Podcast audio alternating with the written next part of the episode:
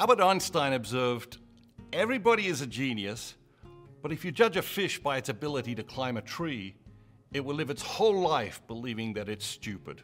So, what's your genius? You see, I believe that we're all capable of doing one thing better than any other person alive at this time in history. What's your one thing? I know you, you may be thinking to yourself that you don't have a genius. You, you may be tempted to doubt the idea and think that I'm only talking about other people. No, everybody is a genius. So, what's your genius? Stop judging yourself by the world's standards. Let go of all the expectations people have been weighing you down with your whole life and let your genius emerge. What's your one thing? You may be the best in the world at being mother or father to your child. You may be the best in the world at loving your spouse.